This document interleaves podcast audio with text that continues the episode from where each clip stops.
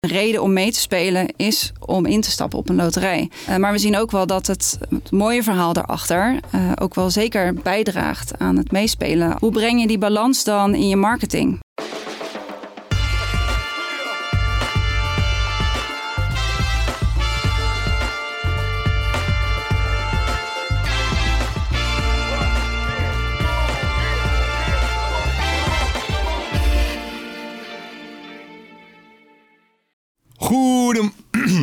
Goedemorgen, goedemiddag, goedenavond of wanneer je dit ook luistert. Welkom bij The Brief, een podcast over merken, marketing en content van Wayne Parker Kent.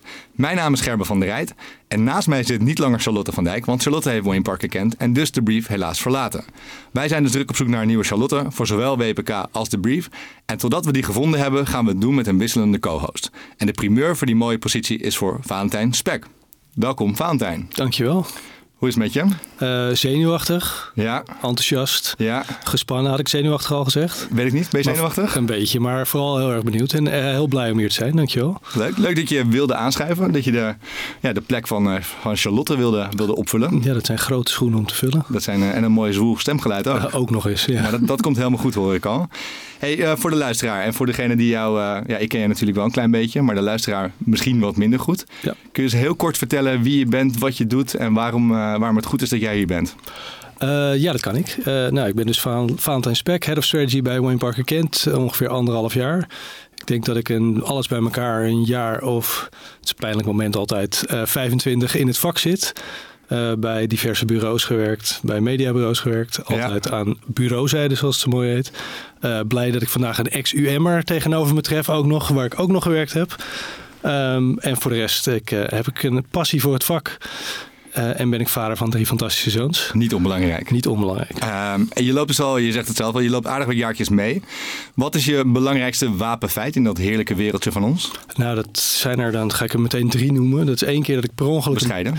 zoals elke stratege, per ongeluk een payoff voor een klant bedacht heb die achter op een vrachtwagen terecht kwam. Dat uh, doe je nooit expres, maar hoop je altijd op. En welke was dat? Uh, dat is voor Omoda, de fashion store that loves you back. Oh. daar zat ik achter in een auto. Dat was een klein trots momentje, al was het niet helemaal bedoeld. Meteen telefoon gepakt, foto's gemaakt? Uiteraard in de familie-app gedeeld. uh, voor mij persoonlijk als strateeg, en ook al doe je dat met een fantastisch team en vooral heel creatief, uh, ben ik trotse bezitter van een Effie. Dat is denk ik toch de mooiste prijs die je kan winnen. Uh, als strateeg? Want, als strateeg, want creativiteit en resultaat gekoppeld. Ja. Uh, voor Nerf uh, van Hasbro. Uh, ook dat, als ik dan toch als familieman spreek, heel blij, want mijn kinderen en Nerf. Ja. en als laatste, ik, toen ik begon bij Dept, waar ik zat voordat ik bij Wayne Park Kent kwam, heb ik mogen helpen met het winnen van de Pol.com pitch. dus daar ben ik nog steeds erg blij, trots en dankbaar voor dat ik die kans toen kreeg. Ja. Dat, dat, dat snap ik. Zeker. Nou, een klein stukje schaamteloze zelfpromotie. Maar ja. ik denk ook wel goed om te weten wat je allemaal op je kerfstok hebt met al die, uh, al die jaren ervaring. Ja. Dus wellicht dat we nu met z'n allen iets beter gaan luisteren als jij aan het woord bent. Ik zou het, ik zou het maar wel doen. Dat is mijn tip voor de luisteraar. Dankjewel. Um, maar Valentijn is niet uh, de enige die nieuw is in, uh, in deze studio. Want we hebben ook weer een gast. En dat is vandaag Marie-Claire Lins. Zij is Head of Marketing van de Nationale Postcode Loterij. Want wij dachten, leuk al die jonge frisse start-ups die we de laatste tijd in de brief hebben gehad. De Holies, de Oatlies en de Wakulis van deze wereld. Maar hoe is het nou om bij een van de grotere adverteerders van Nederland te werken? Een bedrijf ook waar veel mensen wel wat van vinden. Uh, die voor de buitenwereld, althans voor de, voor de mensen die een beetje de marketing in de gaten houden, al heel lang ogenschijnlijk hetzelfde marketingspelletje speelt. Uh, dus nou, vast genoeg te bespreken. En daarover gaan we vandaag dan ook uitgebreid in gesprek met uh, Marie-Claire Lins. Maar eerst, zoals jullie gewend zijn, een kleine introductie van onze gast. Zoals haar naam al doet vermoeden, heeft Marie-Claire Lins een flinke portie Franse genen. En zonder die genen had haar loopbaan er heel anders uitgezien. Haar eerste jaren in de media bij Havas en UM waren een lot uit de loterij. Maar gekleurd door die Franse genen werd ze toch wat ongeduldig en baalde ze steeds vaker als haar adviezen niet werden opgevolgd. De loterij bood haar de kans om het zelf te doen. Ze moest de digitalisering daar versnellen. Helemaal in haar straatje, maar geen kleine klus voor een marketingreus die vooral bekend stond om televisie, DM's en de bekende enveloppen. Toch deed ze het zo goed dat ze zich inmiddels hoofdmarketing van de Postcode Loterij mag noemen. Nu is haar grootste uitdaging om de missie meer aandacht te geven en ondertussen nog steeds loten te blijven verkopen. Blijft Gaston daarbij de drijvende kracht of wagen ze de gok? We vragen het vandaag aan Marie-Claire Lins. Dankjewel, mooie introductie. Alsjeblieft. Hoe is het met je? Goed, goed. Ik uh, ben ook heel benieuwd of ik uh, straks met een nieuwe payoff uh, de deur uitga. Dus ik kijk heel erg uit naar dit gesprek. Of binnenkort met een effie. Of met een effie. Nou, dat is niet per se mijn doel, maar dat, wie weet. Wie weet, wie weet. Ben je een beetje aan het genieten van de Nederlandse zomer? Uh, het is een re regenachtige zomer. Dus wat dat betreft uh, komen onze paraplu's uh, goed van pas. maar ja, het is altijd fijn om even lekker stilte voor de storm. Even rustmoment voor het drukke Q4 wat eraan komt. Ja. Dus ja. Voordeel van dit weer is wel dat je genoeg tijd hebt om thuis content te consumeren. Ja, of video's te kijken Ja. of podcasts te luisteren. Dat is misschien een leuk brugje ook naar onze, onze eerste rubriek. Want wij vragen elke gast naar de beste content die je hebt gezien de laatste tijd. Of hebt gelezen of hebt geluisterd.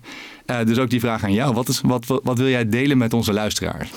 Um, ja, ik heb uh, daar even goed over nagedacht, uiteraard. Uh, en wat mij de laatste maanden opviel, bij mezelf in ieder geval, is dat ik uh, heel veel videocontent aan het bekijken ben. we hebben een abonnement op Netflix, Prime, et cetera. En ik ben een echte hele graag. Uh, ik kijk graag documentaires, video's. Ik ben afgelopen week zelfs twee keer naar de bioscoop geweest. Waarschijnlijk ook door het slechte weer. Ja. Uh, maar ik vind dat uh, ontzettend boeiend. En de content die ik heb meegenomen gaat toch over de documentaire van een freediver. En zij is zeer succesvol zonder flessen, dus zonder zuurstof, wereldrecords te verbreken. Uh, en ik zie toch wel uh, in alle content die ik dan kijk, hè, dus alle documentaires die vooral over sport, uh, gerelateerd zijn, dat ja, de, het winnen bij die topsporters, dat ja, vind ik fascinerend hoe ze dat doen. En nou, deze documentaire viel echt op wat dat betreft. Ja, en hoe ziet winnen eruit bij een freediver? Oh, dat is echt indrukwekkend. Zij uh, moeten alles op alles zetten om uh, in hun mindset, een stukje concentratie, om gewoon hun doel te behalen. En het is zo eng, maar echt eng om in het donker helemaal 100 meter diep te duiken. En je hebt een heel goed team om je heen nodig. en ze willen zichzelf elke, elke keer weer verbeteren. En ik denk dat die winning mindset die zij hebben, want je verliest ook heel veel. Ja, dat is ja, heel indrukwekkend hoe ze dat kunnen volhouden. Ja, ik kan me voorstellen inderdaad, ja. En als je zo'n documentaire kijkt, zo'n sportdocumentaire, wat, Ja. wat neem je daarvan dan mee naar, naar de loterij? Ehm, ja, wat ik net zei is eh, die winning eh, mindset. Dus ook al eh, lukt het een aantal keer niet, bijvoorbeeld. hè, dat gebeurt bij ons marketing ook. We bedenken heel veel acties en eh, content. Niet alles is succesvol. Maar blijven volhouden met dat ene doel, eh, dan gaat het zeker een keer lukken. En dat zie je bij die topsporters natuurlijk ook. eh, ook in de tenniswereld. Je verliest ontzettend veel. Eh, maar je moet blijven trainen, eh, specialisten om je heen verzamelen.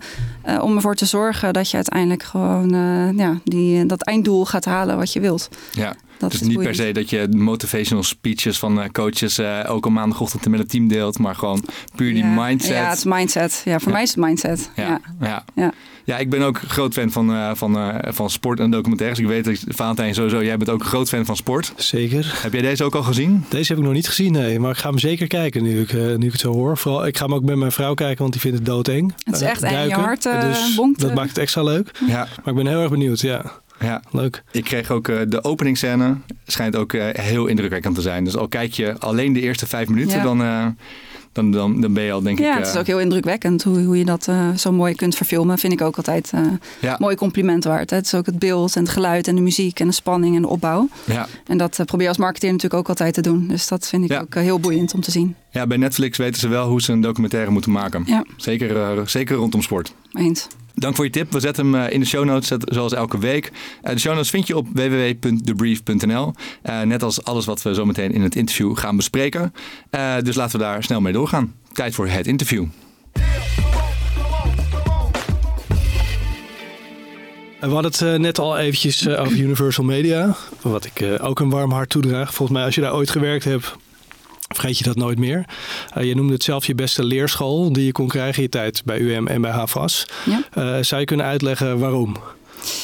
Ehm, ja, zeker als eh, digitaal specialist. Je leert bij een bureau sowieso alle details. Van techniek tot aan nou ja, echt een stukje basis. Eh, in de digitale marketing eh, kon ik ook zo heel veel relaties opbouwen. Je werkt heel veel met publishers, met uitgevers samen. eh, met creatieven, met een klant. Dus een stukje account management. En ik vond het bij, een, ja, vond het bij de bureaus, vooral als je ook zo jong bent, dus ook als je oud bent, maar echt een hele goede leerschool, omdat je het hele aspect van digitale markt tot in de details gewoon leert.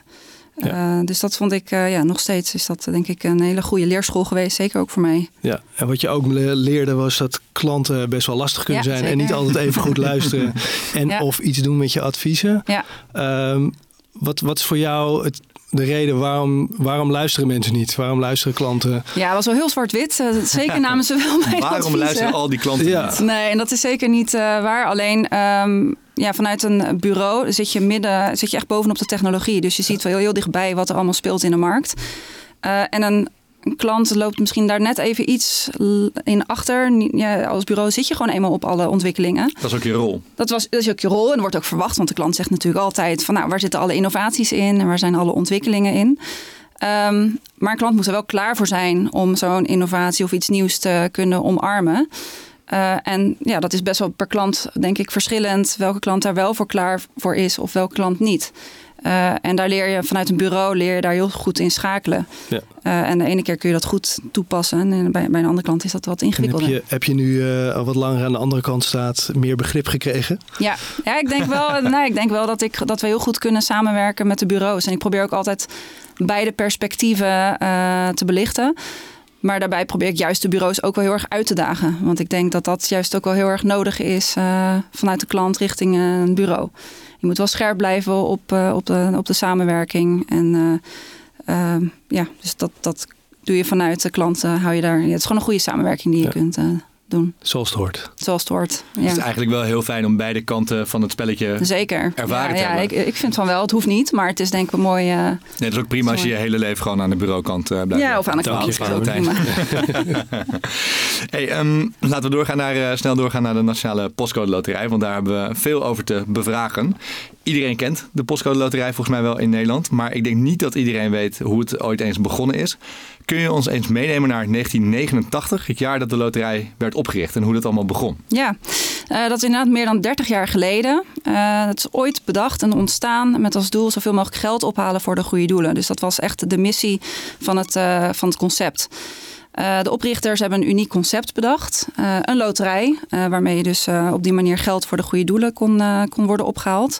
hebben ze op een unieke manier gedaan. Je, won, je kunt winnen met je postcode, dat was uniek in de markt. Je wint nooit alleen, dus altijd samen met je buren als zij meespelen.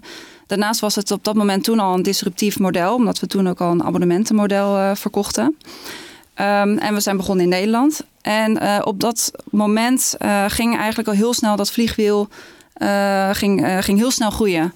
Uh, in 30 jaar tijd hebben we elk jaar meer omzet kunnen realiseren en dus meer geld voor de goede doelen. En even kort hoe het werkt. dus als je een lot koopt bij de Postco Loterij, dan gaat minimaal 40% gaat naar het goede doel. Het andere percentage, 20% gaat naar organisatiekosten en de 38% gaat in prijzengeld. Mhm. We maken geen winst aan het einde van het jaar, dus we hebben geen winstoogmerk. En op die manier kunnen we elk jaar heel veel geld voor goede doelen genereren. In het afgelopen jaar hebben wij uh, ruim 800 miljoen uh, omzet uh, in Nederland alleen opgeleverd. 340 miljoen is daarvan dus naar goede doelen gegaan. En dat is zo succesvol dat we nu ook in meerdere landen zitten. dus naast Nederland zijn we ook actief als de Postcode Lottery Group in de UK, Zweden, Noorwegen en in Duitsland.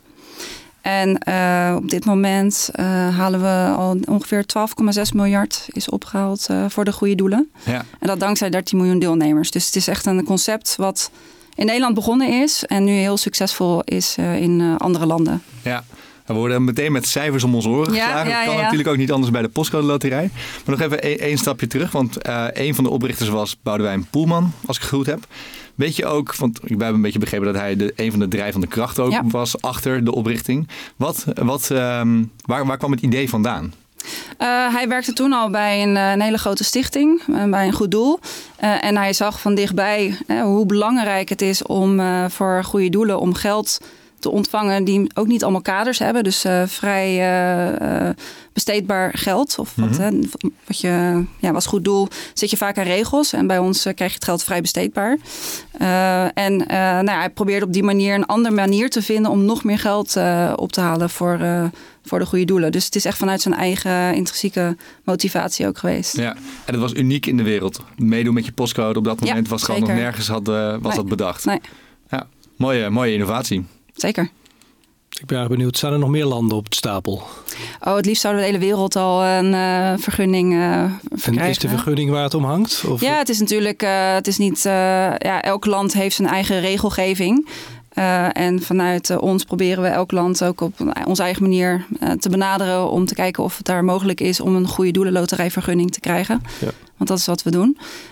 En een aantal landen zijn wel vrij ver. Maar daar kan ik natuurlijk nog niet heel veel over vertellen.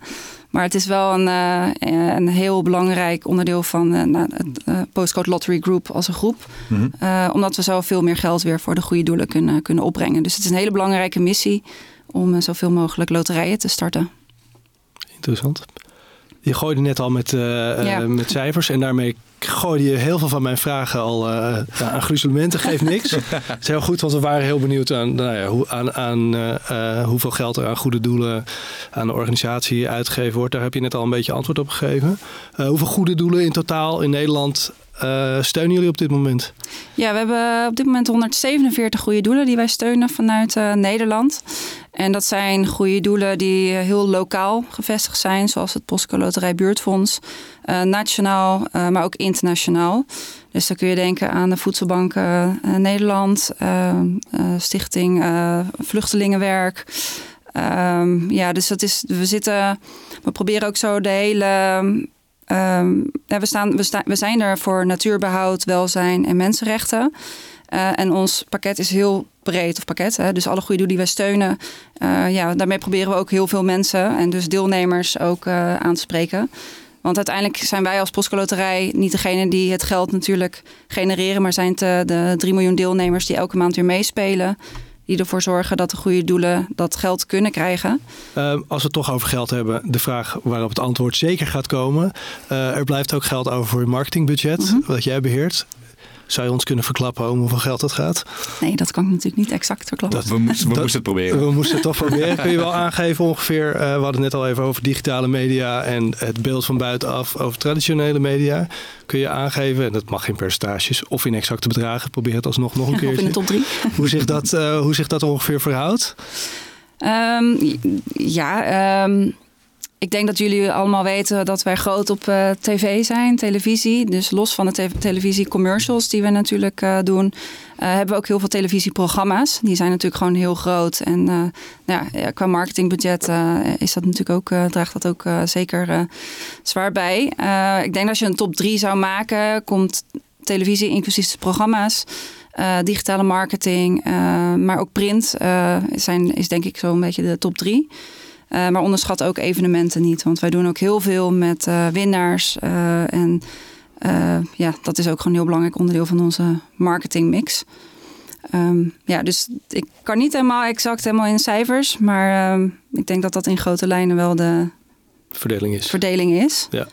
Is dat, is dat veranderd de afgelopen tien jaar sinds jij er bent? Want uh, tv op één, ik kan me voorstellen dat dat tien jaar geleden ook het geval was. Maar digitaal staat nu nou, ergens in, op twee in de top drie. Ja, dat hangt zeker niet van mij af. Nee. Uh, ik denk dat het vooral heeft te maken met, uh, met het consumentengedrag. Dus je ziet ook dat we veel meer bereik kunnen halen met, met digitale marketing.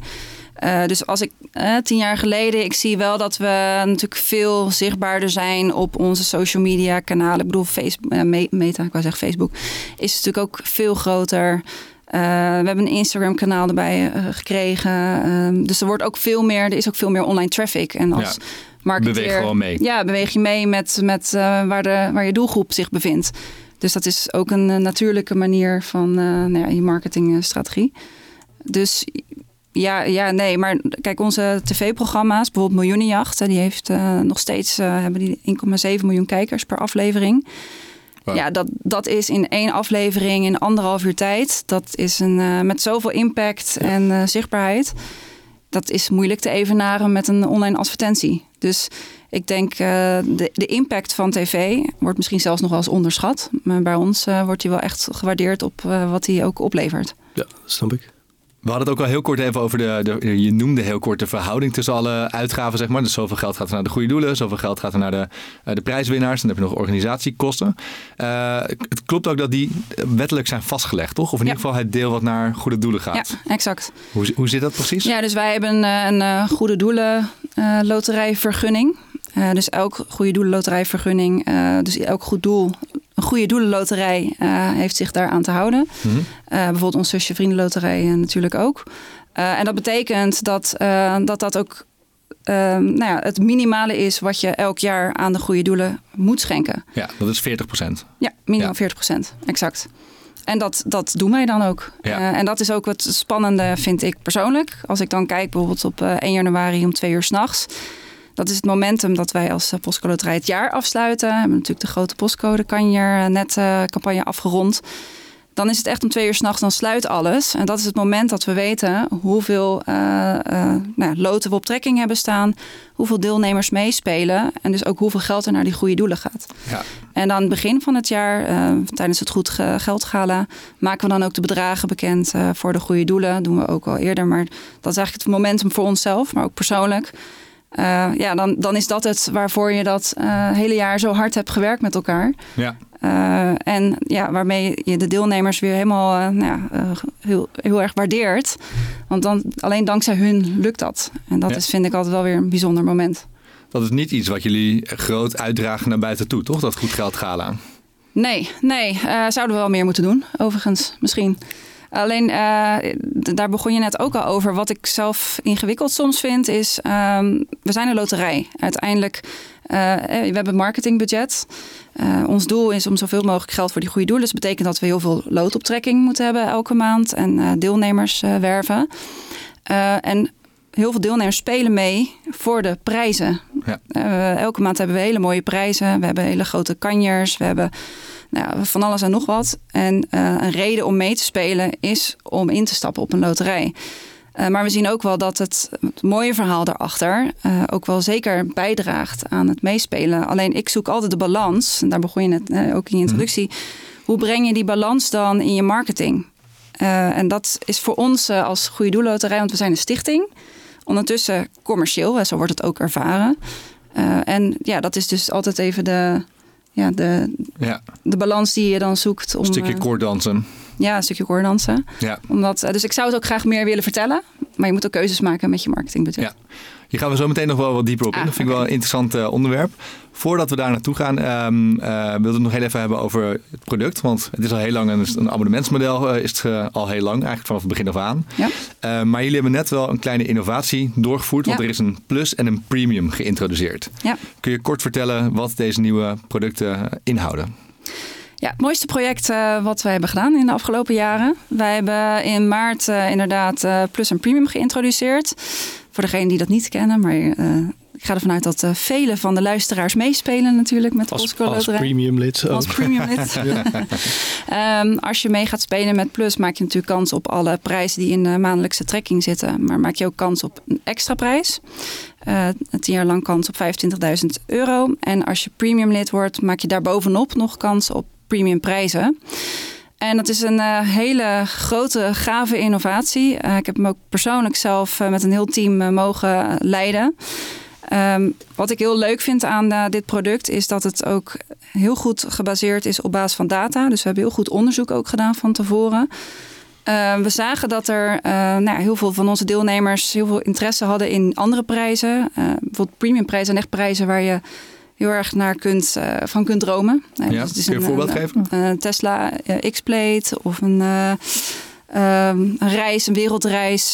dus we hebben heel veel prijzen waar je echt van kunt gaan dromen. Geen geldprijzen, maar Geen meer... geldprijzen, maar de echte prijzen. Um, ja, en met de introductie zien we ook dat dat zeker ook een hele grote groep aanspreekt. En het is een, eh, een innovatie die uh, voor ons natuurlijk uiteindelijk uh, ja, gewoon uh, ja, echt, echt veel doet, denk ik, aan ons product, maar ook aan ons abonnementenmodel. Ja. is echt een toevoeging. Waarom zijn jullie. Nee, ga, ga je gang. Nee, je, het, je zei, je bent er heel trots op en het heeft best wel met een groot team aan gewerkt. Wat was de grootste uitdaging om, om dit product af te krijgen, marktklaar te krijgen? Uh, meerdere dingen. Uh, IT-technisch. Ik denk dat elke marketeer uh, wel zal herkennen dat, dat, er, dat je als marketeer heel veel wensen hebt. je moet gewoon keuzes maken. Wat krijgt prioriteit natuurlijk vanuit IT. Dus dat was een uitdaging om in een korte tijd zo'n nieuw product te lanceren. maar ook de prijzen zelf, de creatie. Dat is ook iets waar je gewoon samen met het team heel zorgvuldig om moet gaan. Maar ook heel out of the box moet blijven denken.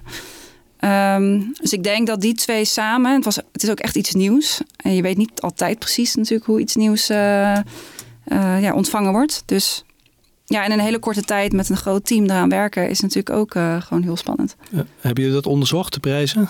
Ja. Ja, we onderzoeken vrijwel alles uh, inmiddels. Is er ook iets afgevallen waarvan je dacht, nou, dit is een zekere winnaar, die, waar achteraf heel niet zo enthousiast op gereageerd werd, of andersom?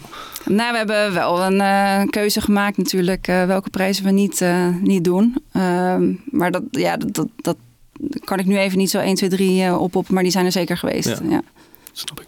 Ja, Um, waarom zijn jullie ermee gestart met dit project? Wat was, want jullie hebben heel lang eh, weinig innovatie gehad in het, uh, in het, product, om het zo maar te noemen. Wat was de aanleiding om toch hiermee te starten?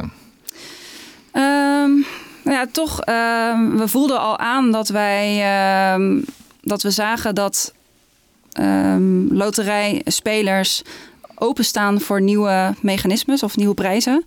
Uh, en dat kun je natuurlijk in je bestaande pakket doen, wat we ook overigens altijd doen. Uh, maar door dat onderzoek te doen, uh, dat speelde al heel erg in onze nou ja, intuïtie, wise. Mm -hmm. Dat marketeers werken graag met intuïtie. en dat, ja, door dat onderzoek werd dat echt bevestigd dat er echt behoefte aan was. Dus nieuwe prijzen, nieuwe, ja. nieuwe ja, modellen. Ja, vooral een nieuwe prijs, een nieuw model. Er, is een behoefte, ja, er was behoefte om dat... ja, en wat, wat heeft het tot nu toe opgeleverd voor jullie? Ja, ik kan het niet exact zeggen, maar het is, we zijn zeer tevreden. Kan zeer tevreden. Veel nieuwe, uh, nieuwe aanwas ook. Ook, ook maar ook uh, heel veel deelnemers die heel blij zijn met, met, met dit nieuwe ja. ja is dat, is, Zijn het nieuwe spelers of zijn het, is het vooral Allebei. upsell? Allebei, Allebei ja. ja. Oké, okay, klinkt goed. Wat we ook wel een beetje online tegenkwamen, is dat het sentiment onder uh, veel deelnemers nu is dat je zonder plus of premium minder kans maakt om te winnen. Of dat je, dat je niks meer wint. Klopt dat? Of? Nee, dat klopt absoluut niet. Nee, dat proberen we ook altijd uit te leggen. Uh, nee, want als je gewoon uh, je, je basislot hebt, en dan zeg ik nu basis, maar het is gewoon ja, je, het belangrijkste lot is je 15 euro waarmee je die kans maakt op die uh, 425,9 miljoen prijzen. Hoeveel? Dat is heel veel geld. Mm -hmm. we hebben elke maand 60.000 winnende postcodes. Dat zit gewoon in je, ja, in je regulier lot. Waar je, en als je extra kans wil maken op prijzen, dan kun je plus en premium mee gaan spelen. Maar dat moeten we altijd even uitleggen, want het is natuurlijk ook, ook niet makkelijk misschien om te begrijpen. Dus nee, nee, als het goed uitleggen. Mensen reageren ook vanuit teleurstelling waarschijnlijk. Ik heb niks gewonnen. Oh ja, nu moet je waarschijnlijk ja, dat plus is, of een uh, premium afnemen. Ja, maar ja. jullie leggen heel veel uit ook. ook. Jullie reageren op social media of hoe, hoe leg je dit uit? Ja, we hebben een, een heel groot team die altijd reageert op, op vragen van deelnemers. En dat leggen we heel simpel uit. Van, ja, je als, als deelnemer maak je kans op de grote prijs. Ik zal niet nog een keer dat, uh, die 425,9 miljoen benoemen. Maar het is, uh, dus dat proberen we gewoon heel goed uit te leggen. En daarna snappen ze het wel. Maar dan moeten we natuurlijk, als je, als je een nieuw product lanceert, ja, is daar altijd even wat context voor nodig. Dus uh, dat proberen we ook zo goed mogelijk uit te leggen. Het is ook best wel ingewikkeld op kans op extra prijzen of extra kans op prijzen. Die haal je in je hoofd vrij snel door elkaar, kan ik me voorstellen ja, als consument. Exact. Ja. ja. Dan heb je over, volgens mij, Gerber probeerde al super dolkomisch af te trappen vandaag met een uitstekend geslaagde imitatie van een zekere Sorry, ambassadeur. Ik kon die het niet laten liggen. um, als je kijkt naar alle communicatie, zeker de tv-programma's ook, dan zijn de ambassadeurs spelen nog steeds een hele belangrijke rol. Um, hoe belangrijk zijn die nu nog? En we komen zo meteen even op de kleine veranderingen die er zijn. Maar hoe belangrijk zijn de ambassadeurs die jullie nog uh, inzetten voor jullie? Heel belangrijk. En waarom zijn die zo belangrijk? Um, nou, een voorbeeld. Um, miljoenjacht noemden we net al. Um, wat we doen tijdens miljoenjacht zijn de laatste 10 minuten gaat Winston live op pad. Hij maakt echt live televisie. Uh, gaat hij, de, de studiowinnaar heeft een prijs gewonnen. Uh, een thuiswinnaar wint datzelfde bedrag. Dus uh, Winston gaat op pad met zijn gouden koffertje. en gaat een winnaar en een postcode dus blij maken. Dat, dat, dat is echt een vak om dat te kunnen doen. Daar moet je gewoon een hele goede presentator in zijn. En goed kunnen inspelen op wat er speelt bij, bij onze deelnemers. Uh, en dat is gewoon tv maken. Dus ja. daar heb je gewoon uh, grote talenten voor nodig. Uh, en dat doen wij dus op die manier. Onder andere met onze, onze ambassadeurs. In dit geval was het Winston. Um, maar er zijn, nou ja, even kijken, vorige week hebben we bijvoorbeeld een miljoen uitgereikt in een wijk.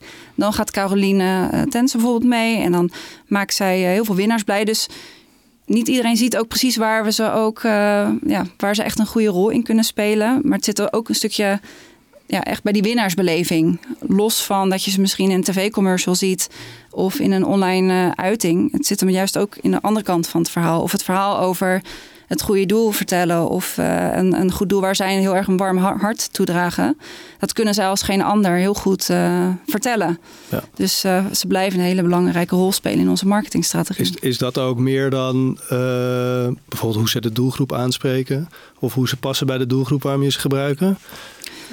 Hun, hun echte rol die ze kunnen pakken? Um, of allebei? Mee? Nou, het is, het is ja, Kijk, we zoeken net als, eh, misschien dat je daar straks nog over doorvraagt, maar ook um, een belangrijke groep voor ons zijn natuurlijk ook de jongeren. Dan is wat, wat is jong? Nou, dat is uh, voor ons is dat uh, wel boven de 22, 23 jaar tot aan 35 jaar. Ja, daarin zoeken we ook weer naar andere uh, influencers. Want eigenlijk zijn ambassadeurs ook influencers, mm -hmm. maar dan op een andere manier. Maar we kijken ook gewoon heel goed waar zij het beste tot hun recht komen. Uh, dus dat is, ja, elke ambassadeur heeft op zijn manier, haar manier, uh, kunnen zij ja, het beste uh, een rol doen. Maar bijvoorbeeld Gaston is gewoon een heel belangrijk persoon natuurlijk ook voor ons als Postco Loterij. En hij, los van dat hij de straatprijzen, hij hoort echt bij onze straatprijzen, doen we ook onderzoek. En we zien ook dat hij ook bijvoorbeeld in onze sales ook heel erg aansprekend is. Dus ja, we kijken dus nogmaals per ambassadeur uh, ja, hoe zij hun rol het beste kunnen vervullen en wat het echt doet voor ons. En veel van de gezichten zijn al heel lang hetzelfde, zoals uh, Gaston. Welke gezichten hebben jullie recent toegevoegd uh, die wij allemaal kennen of zouden moeten kennen? Vorig jaar hebben wij een, of misschien was het dit, volgens mij vorig jaar, podcast Plan B gelanceerd samen met Nick. En dat uh, ging heel erg. Nick Schilder. Nick Schilder, ja. En dat van ging, Simon. Van Simon. Van Simon. en dat uh, ging heel erg over uh, duurzaamheid. En dat, daar heeft hij een hele mooie podcast samen met ons over gemaakt. En daar paste hij weer heel goed bij. Dus dat, op die manier kijken we. Het is een combinatie dus van... Het zijn ook wel gewoon echt tv-makers die jullie dan... Dat hoor ik eigenlijk wel zeggen. Het zijn ook mensen die gewoon echt tv kunnen maken. Omdat dat gewoon een heel belangrijk medium is voor jullie. En tegelijkertijd mensen die aanzien hebben. En die gewoon... Het is gewoon leuk als Winston je, je een check komt uitreiken. Exact. Leuker dan wanneer Winston dat doet dan wanneer Marie-Claire Lins dat bijvoorbeeld Zeker. Nou, dat, uh, de koffie, ja, moet je maar op Twitter kijken. Oh nee, X. Uh, hoe erop gereageerd wordt op zondagavond. Iedereen zegt, mijn, koffie uh, staat klaar. En uh, ik doe mijn pyjama niet aan. Ik doe gewoon leuke kleren aan. Want wie weet staat Winston op de stoep. Ja, dat, dat, is, een, ja, dat is een prachtig voorbeeld van een heel mooi marketinginstrument inmiddels voor ons. Ja. Hey, en er is ook uh, dankzij een, een online uh, gokwet die werd opengegooid, uh, is er ook het een en ander veranderd aan de, de regelgeving. Het gebruik van rolmodellen is aan banden gelegd. Wat, wat hebben jullie daarvan gemerkt? Hebben jullie daar ook last van gehad? Mm, ja, de, er is een heel groot verschil. Ik ga ik toch maar even toelichten tussen, tussen de gokbedrijven die mm -hmm. noemt en, uh, en de loterijen. Uh, de gokbedrijven die, uh, die zetten zich, die hebben een ander mechanisme. Dat is echt een short odd. wij zijn een loterijproduct. Bij ons heb je een, een trekking, een maandelijkse trekking. Geen directe instant win. en zijn risico in risico laag. En die twee grote verschillen tussen deze twee markten worden soms wel eens door elkaar gehaald. Maar uh, dus als je aan mij vraagt, wat heb jij ervan gemerkt? Uh, behalve dat heel veel mensen dat door elkaar halen, uh, op onze werk en onze business niks.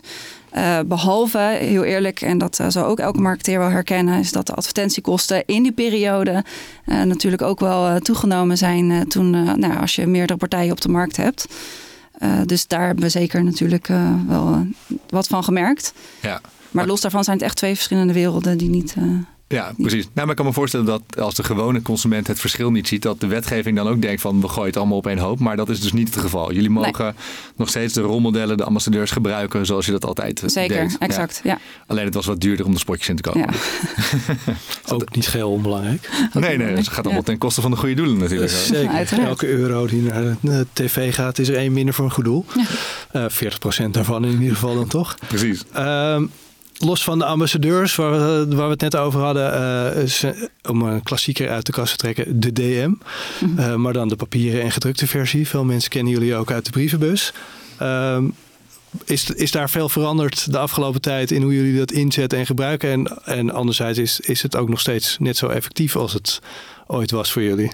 Ja, Zeker. Uh, daar kan ik even kort iets uh, over toelichten. Toen wij ooit begonnen, dus 30 jaar geleden, en nog steeds ehm, hadden wij, wij hebben geen digitaal product. Dat hadden we toen niet. Of een echt product, sorry. We zijn echt een digitaal product. We zijn een digitaal lot. Um, vroeger was natuurlijk nog geen, waren de digitale kanalen er niet. Toen hebben we natuurlijk um, veel gebruik gemaakt van tv, maar ook van post. Dat was heel groot. en in de afgelopen jaren zien we op, ook door de komst van veel meer inzicht en data. en de komst van andere kanalen waar het net over hadden, digitale marketing, zie je wel een, verschuiving gaande. Maar ik zeg ook altijd, als het ons niks zou opleveren, zouden we het ook echt niet doen. En dat wordt, uh, ik denk juist dat het kanaal Post juist vaak wordt onderschat. Omdat het een heel uniek kanaal is. Omdat je, nou, je komt door de brievenbus tegenwoordig. Ontvangen mensen nou eenmaal minder post. Dus je valt ook wel juist meer op. Uh, je moet het gewoon allemaal even slimmer doen. En tactischer en opvallen. Dus creatief ja, moet je ook zorgen dat je DM's interessant blijven. En dat is een spel, of een spel, dat is iets als marketeer ben je daar continu mee bezig. Om dat uh, nou, zo scherp en zo goed mogelijk als kanaal in te zetten. Ja. Maar het is zeker nog steeds zeer effectief. En als je het over creatief hebt, is dat, doen jullie dat in huis? Ja. Ja, wij, hebben een, uh, wij noemen het een concept center, dus een, uh, ons intern reclamebureau.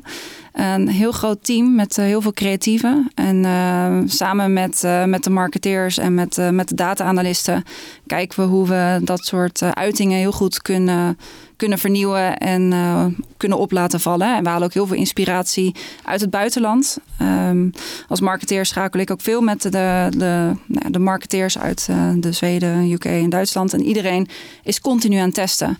En dat soort inzichten kunnen wij heel goed weer gebruiken in Nederland. Dus het is een combinatie van goed creatief team met out-of-the-box ideeën en learnings uit andere landen, waarmee wij nou, zo'n uiting weer heel interessant kunnen maken.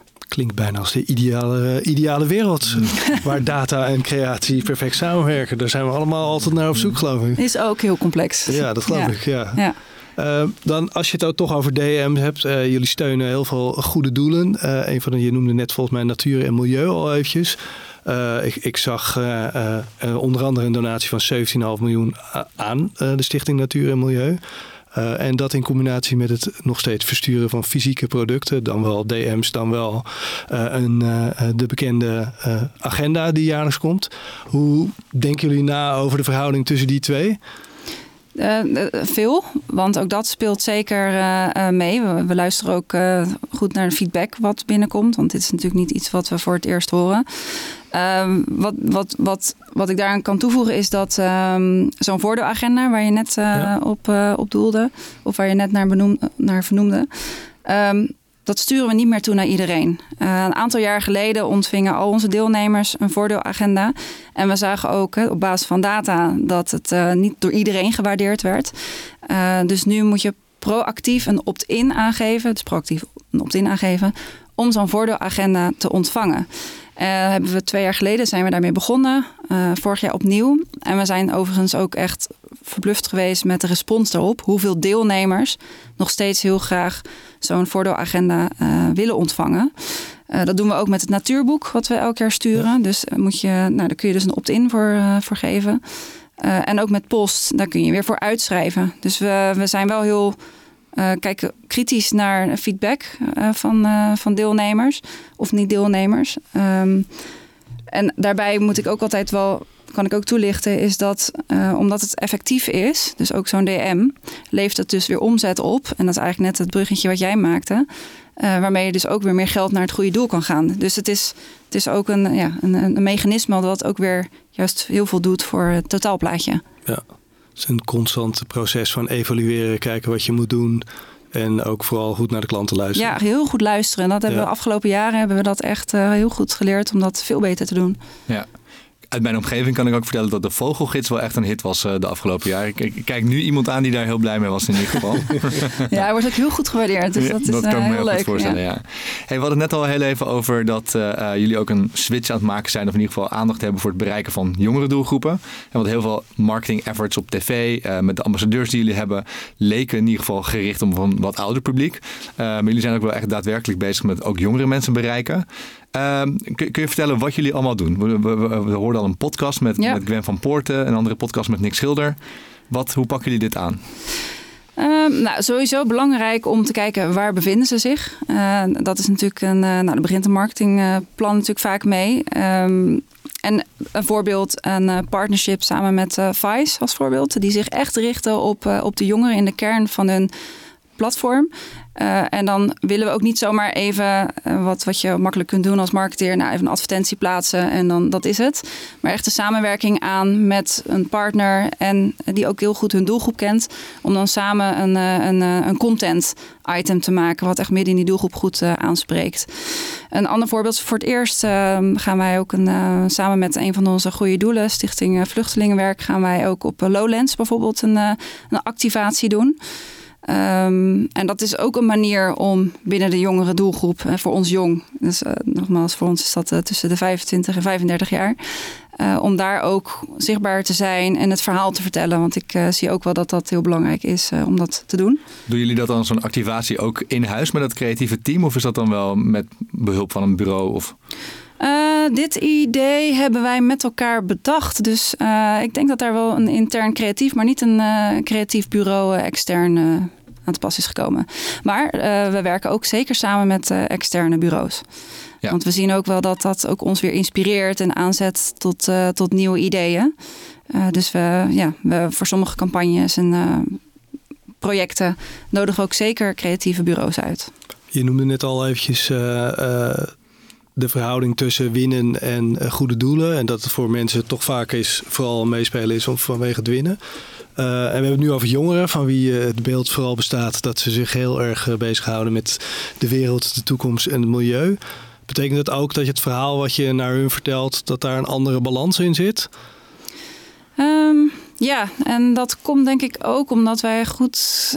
het hangt ook. Kijk, als je lid wordt van de Postcode Loterij, um, zit daar soms ook een andere reden achter. En dat is dat je gaat samenwonen of je gaat op jezelf wonen.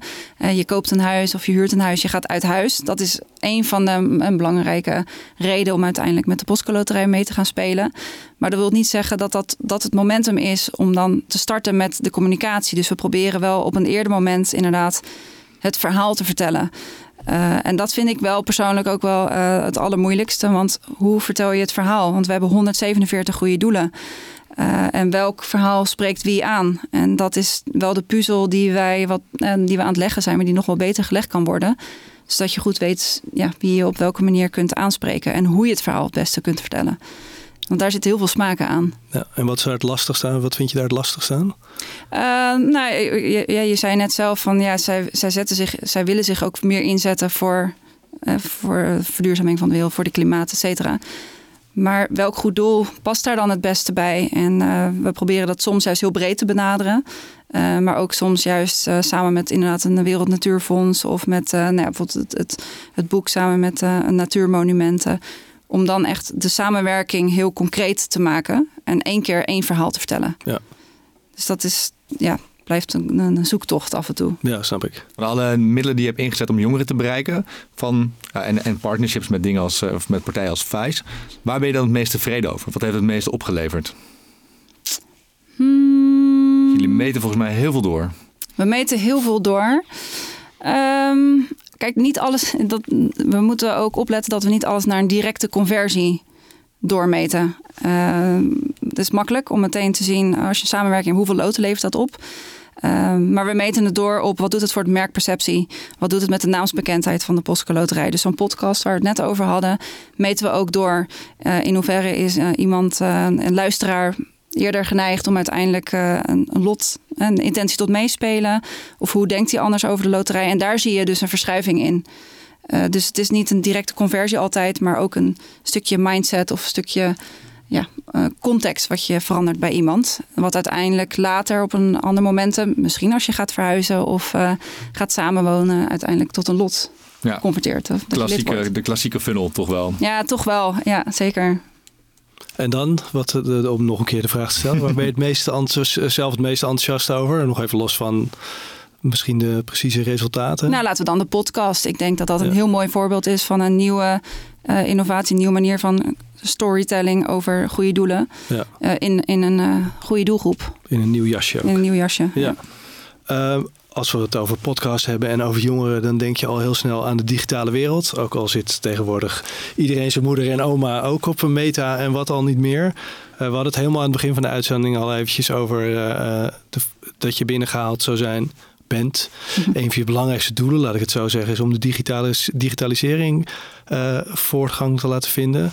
Uh, wat is het, als je terugkijkt op de afgelopen, wat was het, tien jaar? Ja. Uh, de grootste verandering die je uh, teweeg hebt weten te brengen? Um, toen, toen ik um, binnenkwam tien jaar geleden, um, leunden we vooral op uh, onze online bureaus. Dus de specialisten die uh, voor ons uh, werkten, dus de, onder andere de mediabureaus. En wat we in de afgelopen tien jaar echt hebben veranderd, en dat is zowel op internationaal als nationaal niveau, is de specialistische kennis. dus je ziet dat wij binnen elke marketingafdeling, nou ja, zelfs op IT-afdeling, overal heb je nu de digitale specialisten die heel belangrijk zijn om te weten wat er speelt en kennis uh, die, die, die, zij, uh, die zij hebben. En toen ik kwam tien jaar geleden, toen zijn we ook echt met het online specialistenteam gestart. Dus dat is, weet je, het was ook een, een natuurlijke ontwikkeling. Maar ik denk wel dat uh, door mijn komst dat ik dat extra vaart heb kunnen, kunnen zetten met mijn kennis vanuit het bureau.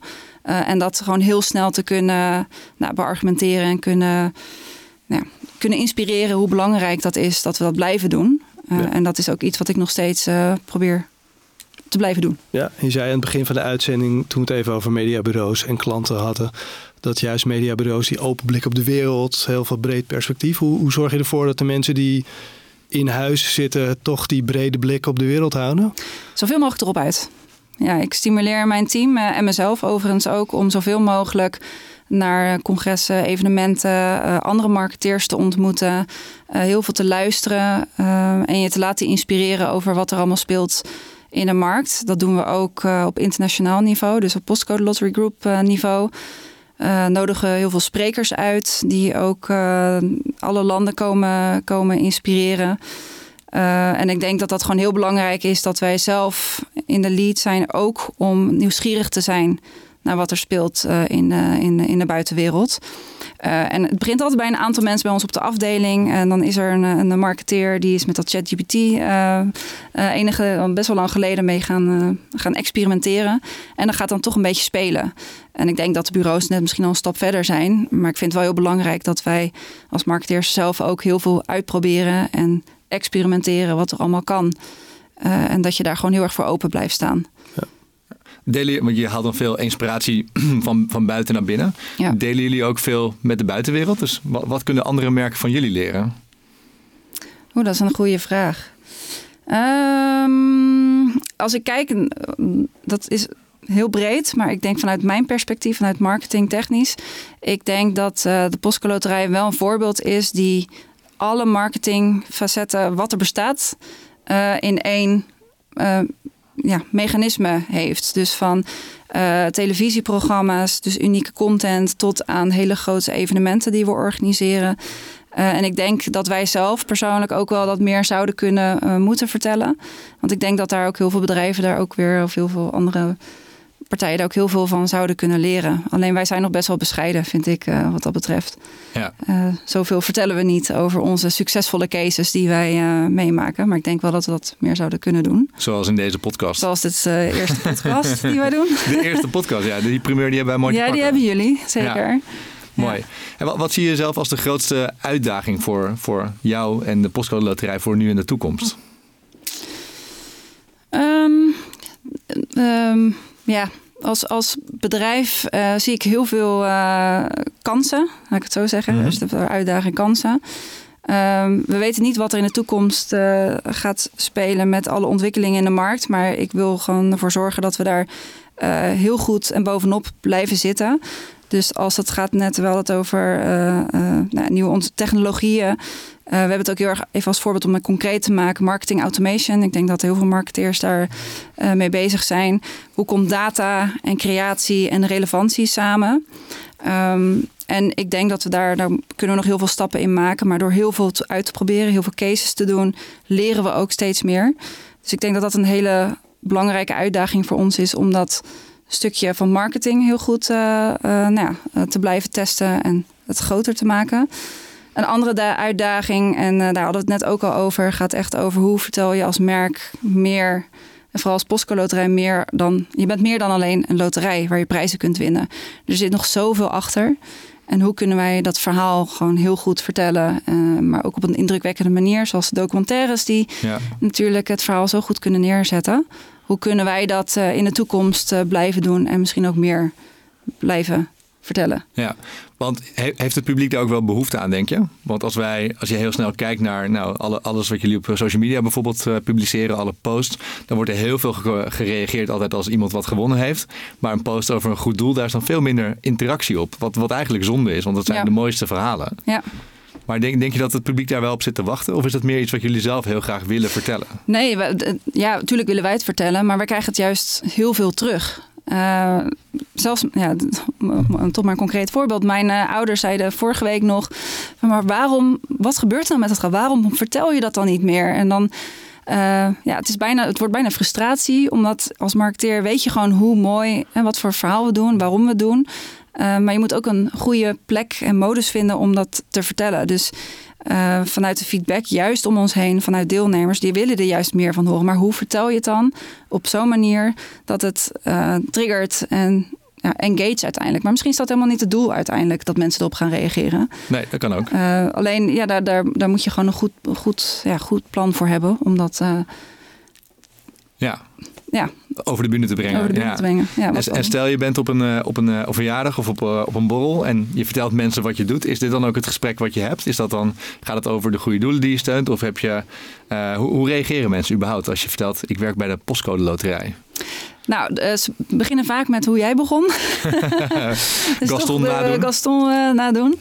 Uh, Best iedereen, origineel. Iedereen, iedereen kent natuurlijk uh, de prijzen, de winnaars en dat. En ik merk wel dat het verandert hoor. tien jaar geleden, toen ik kwam, was het nog, toch nog anders. Toen kreeg ik vaker van, hé, maar hoe zit dat dan? En ik heb wel het idee dat, dat het steeds bekender is...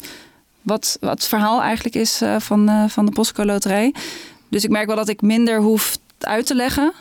Uh, en het is altijd een combinatie tussen uh, nou, heel veel winnen en prijzen en natuurlijk uh, het merkverhaal. En ik heb ook steeds zelf steeds meer voorbeelden die ik altijd kan vertellen over projectbezoeken die ik heb gedaan, waarmee je ook gewoon iets meer context of ja, verhaal erachter kunt vertellen. Wat draagt ook wel bij aan het gesprek. Ja. Dus het doet vooral heel veel goed voor je merk eigenlijk. Ja. Terwijl je als marketeer toch vooral toch ook heel veel oog moet hebben voor de conversie, zeg maar, het onderste deel van de funnel. Ja, en dat, dat, dat, dat, zo zijn we ook groot geworden. Door ja. heel veel winnaars. Uh, je wint heel veel bij de postcode en daarom stappen ze in. Dus die balans is uh, inderdaad, uh, ja, moeten we goed maken. Ja, en als we dan toch over verjaardagsfeestjes hebben en moeilijke gesprekken een van de dingen waar, waar uh, nou, nog wel eens kritiek op is, is hoe kom je, uh, als je, mocht je om wat voor onverstandige reden dan toch ook willen stoppen met spelen. Um, ons viel op dat als je digitaal wil afmelden, dat je uh, een account moet aanmaken. Um, nou ja, we hebben het over data gehad net al. Ja. Is, is, zit daar een, een, reden achter om dat te doen? Want vanuit consumentenperspectief voelt dat nogal onhandig. Ja, um, ik denk dat uh, tegenwoordig elk abonnementenmodel moet je, ik ben wel zeker, moet je hiervoor uh, aanmelden. Uh, dus moet je eerst inloggen om dan tot je persoonlijke gegevens te komen. Dus voor ons is het juist een goede service, omdat als je inlogt, heb je meteen al je gegevens bij elkaar. En dat was juist voordat we dat deden, was dat juist, ja, kostte dat meer tijd. Ja. Dus het is juist een, eigenlijk een, vanuit een betere service hebben we dat, hebben we dat gedaan. Ja, waar wij wel benieuwd naar zijn, je zit nu een tijdje aan de andere kant, aan de klantzijde. Wat is nou het beste advies van, een, van een mediabureau of een ander bureau dat je hebt gekregen en wat je toch niet hebt opgevolgd? Oh, dat is een moeilijke vraag. Ik moet toch wel heel eerlijk zeggen dat we vaak toch wel eens een discussie hebben over hoeveel je op televisie uh, spendt, hoeveel je daarvoor ja. uitgeeft. Uh, we werken met twee bureaus samen. Dus één heeft meer het offline, de ander is wat meer digitale marketing. Mm -hmm. En je ziet dat daar natuurlijk af en toe nog wel wat gezonde spanning uh, ook, uh, ook zit. Um, het digitale bureau wil het budget van het offline bureau. Nou, dat, is, dat zeggen ze niet zo natuurlijk. Want ze kijken, nee, dat, dat is eigenlijk niet, dat is niet helemaal waar. Ze kijken natuurlijk wel naar het consumentgedrag, maar ik denk dat wij als geen ander uh, heel goed de impact kunnen zien van bijvoorbeeld de rol van televisie, om daar maar weer op terug te komen. Uh, en dat, vanuit een bureau is dat soms moeilijker om dat uh, te zien. We proberen wel heel veel inzichten te delen en data. Uh, en wij zijn altijd wel gewoon echt een goede ja, voorstander dan eerder, denk ik wel dat we iets meer op tv zou, misschien zouden inzetten dan, dan bijvoorbeeld vanuit het advies zou komen. Um, maar dat, dat is ook een, iets waar je heel goed samen uitkomt. Dus of ik nou echt een ander voorbeeld heb waarmee we dat niet hebben gedaan. Nee, dat is eigenlijk een hele goede klant, ja, een hele fijne klant. te denken. Nou, we zijn wel heel kritisch natuurlijk, maar zeker. En dan over de toekomst gesproken. Um, we hadden het al even over uitbreiding naar andere landen waar je niks over mag vertellen, maar waar jullie wel mee bezig zijn. Zijn er nog andere plannen voor de toekomst? Uh, op korte of langere termijn, als je denkt, nou, uh, ook van, vanuit jouw functie, uh, die kant zou ik graag nog eens op willen. Iedereen heeft het tegenwoordig over AI. Misschien denk je, daar kan ik ook wat mee, of iets heel anders. Zijn er nog dingen waarvan je denkt, nou, dat heb ik op mijn radar staan voor de komende jaar, jaren? Um, er zijn, er, uiteraard, we hadden net het verhaal over hoe hou je de ontwikkeling in de markt tegen. We hebben ook op, of in de gaten.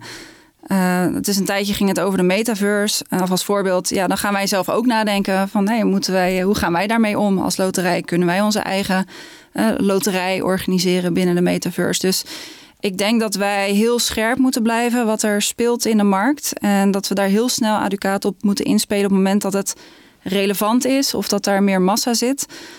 Um, dus ik zou nu niet kunnen voorspellen welke kant links of rechts. Ik weet alleen dat we het gewoon heel goed in de gaten houden en dat we samen met ons intern uh, reclamebureau of extern ook blijven proactief blijven nadenken. Wat kunnen we er dan mee doen? En hoe zal dat in de toekomst uh, kunnen zijn? En niet dat we het dan meteen hoeven te doen, maar er zijn altijd wel teams bezig met een stukje toekomst. Zodat we in ieder geval voorbereid zijn, dat we ons niet laten verrassen. Ja. En, en business-wise, zit de grootste groei nog in het buitenland of zit er ook nog wel groei in Nederland? Nou, op dit moment speelt 40% van alle huishoudens mee. Dus dat zijn die uh, eh, 3 miljoen deelnemers. Uh, die spelen al een hele lange tijd mee. Hè? Dus die 3 miljoen, die 40% is vrij constant. De andere landen daarentegen hebben nog ontzettend veel groei. vooral bijvoorbeeld Duitsland, hè, 85 miljoen inwoners. Uh, we zijn nu nog klein, maar als we daar natuurlijk veel groter zijn, kunnen we daar voor de, nou, voor de goede doelen veel meer geld ook nog erbovenop ophalen. dus focus ligt zeker ook op het buitenland. En wij als Loterij Nederland zijn al best zijn ver stadium. Dus wij delen ook heel veel ervaringen met de andere landen. En daar kunnen de andere landen dan ook weer van leren. Dus wij zijn, ja, we gaan echt hand in hand samen ja. Is er geen, er is geen uh, uh, vaak als je uh, over de grenzen heen gaat, komen er bepaalde verhoudingen tussen landen, marketing in het hoofdland en de marketing in de maar even, tweede landen. Is, dat, is het voor jullie helemaal los? Of is het, je noemde net al goede samenwerking. Is dat ook echt een gelijkwaardige samenwerking? Of wordt het toch echt wel vanuit Nederland aangestuurd? Uh, nee, Postcode Lottery Group of Nova Media is wel gevestigd in Nederland. Maar die, uh, die, die zijn, hebben net een gelijke verhouding als in Nederland. Uh, en elk land heeft een hele grote marketingafdeling. ons product is natuurlijk een. het, loterijproduct moeten we heel erg ehm, ehm, verkopen. Het klinkt. ik bedoel het niet zo helemaal, maar je, elke maand weer heb je een trekking met heel veel prijzen. Het is echt een, eh, een, eh, een loterijmechanisme. Daar moet je ook heel veel marketingkracht achter zetten. Dus en elke land, elke marketingafdeling kent lokaal heel goed hun doelgroep. En weet hoe je daar heel goed op moet inspelen. Dus ik denk ook niet, ik denk niet dat dat vanuit één team voor alle landen zal gaan, gaan zijn in de toekomst. Ja, wie weet. Uh, maar elk land heeft echt een eigen marketingafdeling die precies weet hoe het land uh, in elkaar zit en hoe, daar, ja, hoe ze daar hun marketing moeten doen. Maar ik, wat ik ook echt zie de afgelopen jaren is dat we elkaar veel meer opzoeken. En dat we heel veel kennis kunnen uitwisselen. Want een grote prijs die bijvoorbeeld in de UK heel goed werkt. Dat is trouwens een mooi voorbeeld. As we speak, morgen of vandaag gaan we live met een nieuwe campagne. Um, elke, elke dag reiken wij dan 1 miljoen uit. Dus dan kun je elke dag instappen om kans te maken op die miljoen met je postcode. Dat concept van de miljoenenstraat, dat komt uit de UK.